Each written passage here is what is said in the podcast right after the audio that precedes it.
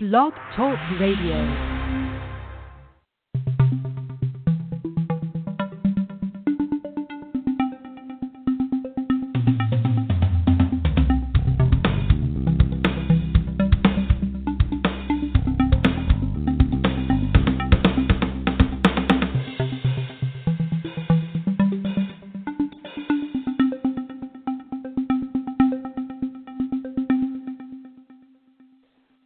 Morning. It's 11:30 a.m. and you know what that means. It's time to live the Word of God.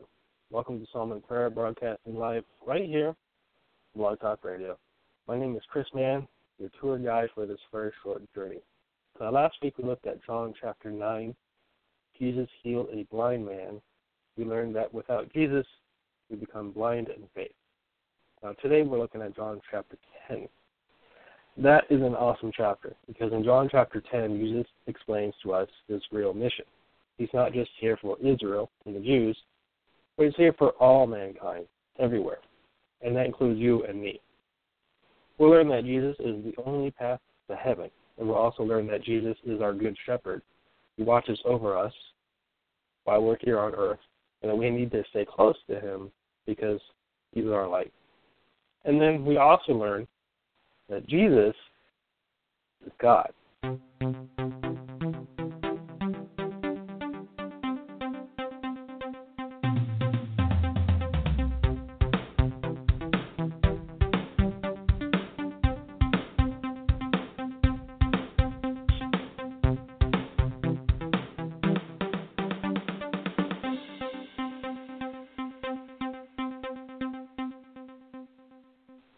The Good Shepherd and his sheep. Very truly, I tell you, Pharisees, anyone who does not enter the sheep pen by the gate, but climbs in by some other way, is a thief and a robber. Now, this is Jesus talking from the very beginning, and he's talking to the Pharisees that he was uh, with in chapter 9. The only one who enters by the gate is the shepherd of the sheep. The gatekeeper opens the gate for him and the sheep listen to his voice. He calls his own sheep by name, and leads them out. When he has brought out all his own, he goes on ahead of them, and the sheep follow him because they know his voice. But they will never follow a stranger. In fact, they will run away from him because they do not recognize a stranger's voice. Jesus used this figure of speech, but the Pharisees did not understand what he was telling them. So Jesus is trying to set up a message here, telling us that he is our shepherd, our leader, and that he will guide us if we allow him the opportunity. Sheep herding was very big back then. It was often used to illustrate um, points in schooling. Therefore, Jesus said again, Very truly I tell you, I am the gate. All who have come before me are thieves and robbers, but the sheep have not listened to them. I am the gate. Whoever enters through me will be saved. They will come in and go out and find pasture. Okay, so let's step into our Wayback Machine to further understand more about what Jesus is trying to say right now. So in this time period, a sheep's pen could be a cave, it could be a shed, you know, it could be anything really. The shepherd would sleep at night in the entryway of that pen. So if you went in or out, you had to physically pass over the shepherd. The shepherd offered safety and security for the sheep, much like what Jesus does for us. But there's really more to this passage. Jesus is explaining that he is really the only way to heaven. So let's step into our time warp machine and play this out like the Gospels are happening right here, right now. I'm in Oregon. If I want to cross over into Vancouver, Washington, I have to cross the bridge. Now let's say Oregon represents Earth or my sheep pen where I live. In Vancouver, it's heaven. Is the green pasture on the other side. That's where I want to be. And in order to get there, I have to physically pass over my shepherd. I have to go over a bridge. That bridge is Jesus. Jesus is the only way into heaven. There's only one path to heaven, and that is through Jesus. There isn't a multi lane freeway where I can take any exit and still reach my destination. It is a single lane highway with just one little bridge. And if I want to get there, I have to physically pass over Jesus. The thief comes only to steal and kill and destroy. I have come that they may have life and have it to the full. I am the good shepherd. The good shepherd lays down his life for the sheep. Now, listen to this. Jesus is giving us one of those foreshadowing moments where the author leaves those little clues about a major plot twist in the future. You know, Jesus will die for us. That happens towards the end of the Gospels.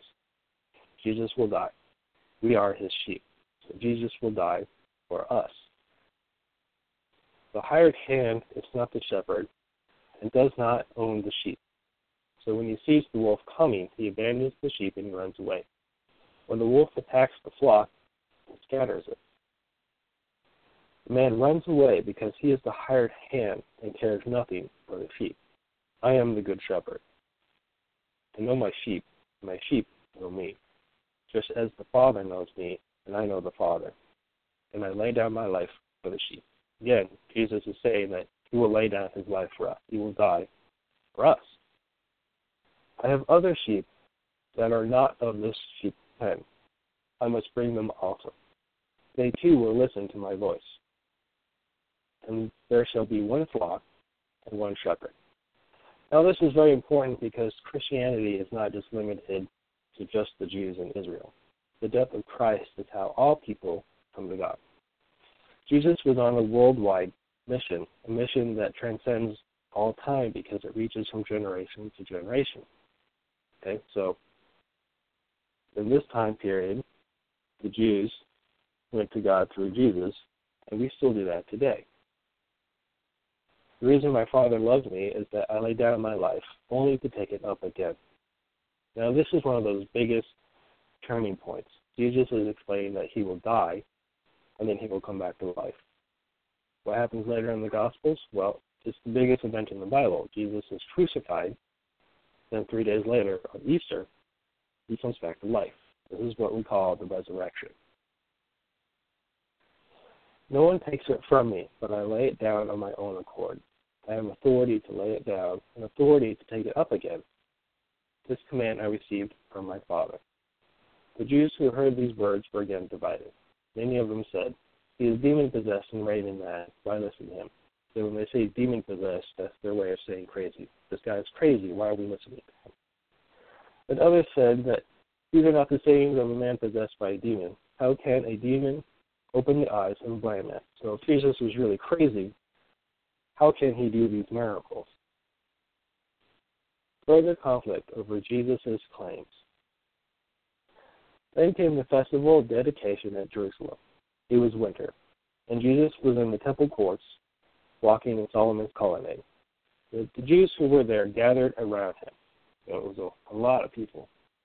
And they were saying, How long will you keep us in suspense? If you are the Messiah, tell us plainly.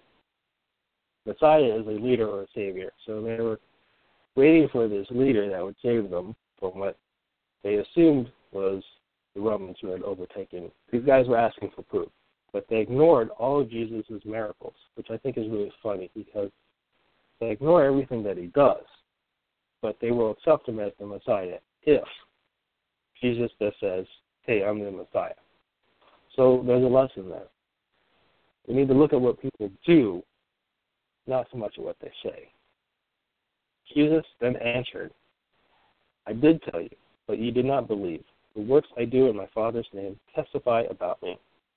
And if you do not believe because you are not my sheep, my sheep listen to my voice. I know them, and they follow me. I give them eternal life. They shall never perish. No one will snatch them out of my hand. My Father, who has given them to me, is greater than all. No one can snatch them out of my Father's hand. I and the Father are one. Again, the Jewish opponents picked up stones to stone him. So a minute ago, they wanted this guy to say, I'm the Messiah. And now they just want to stone him. But Jesus said to them, I've shown you many good works from the Father. For which of these do you stone me? We are not stoning you for any of your good work, they replied, but for blasphemy, because you are a mere man claiming to be God. Jesus answered them, Is it not written in your law, I have said you are gods? If he called them gods, to whom the word of God came. The scripture cannot be set aside. So this is a little bit confusing. So let's jump into our Wayback Machine for a little history. Leaders and judges of Israel were called gods, little g, right? They were called this because as judges and leaders, they represented God in executing judgment. The line, I have said you are God, gods, come from Psalm 86, 6. And there's other references to this in the book of Exodus that we could possibly look at in another time. So let's continue. What about the one whom the Father set apart as his very own, set into this world? Why then he accused me of blasphemy because I said, I am God's son. Do not believe me unless I do the works of my Father.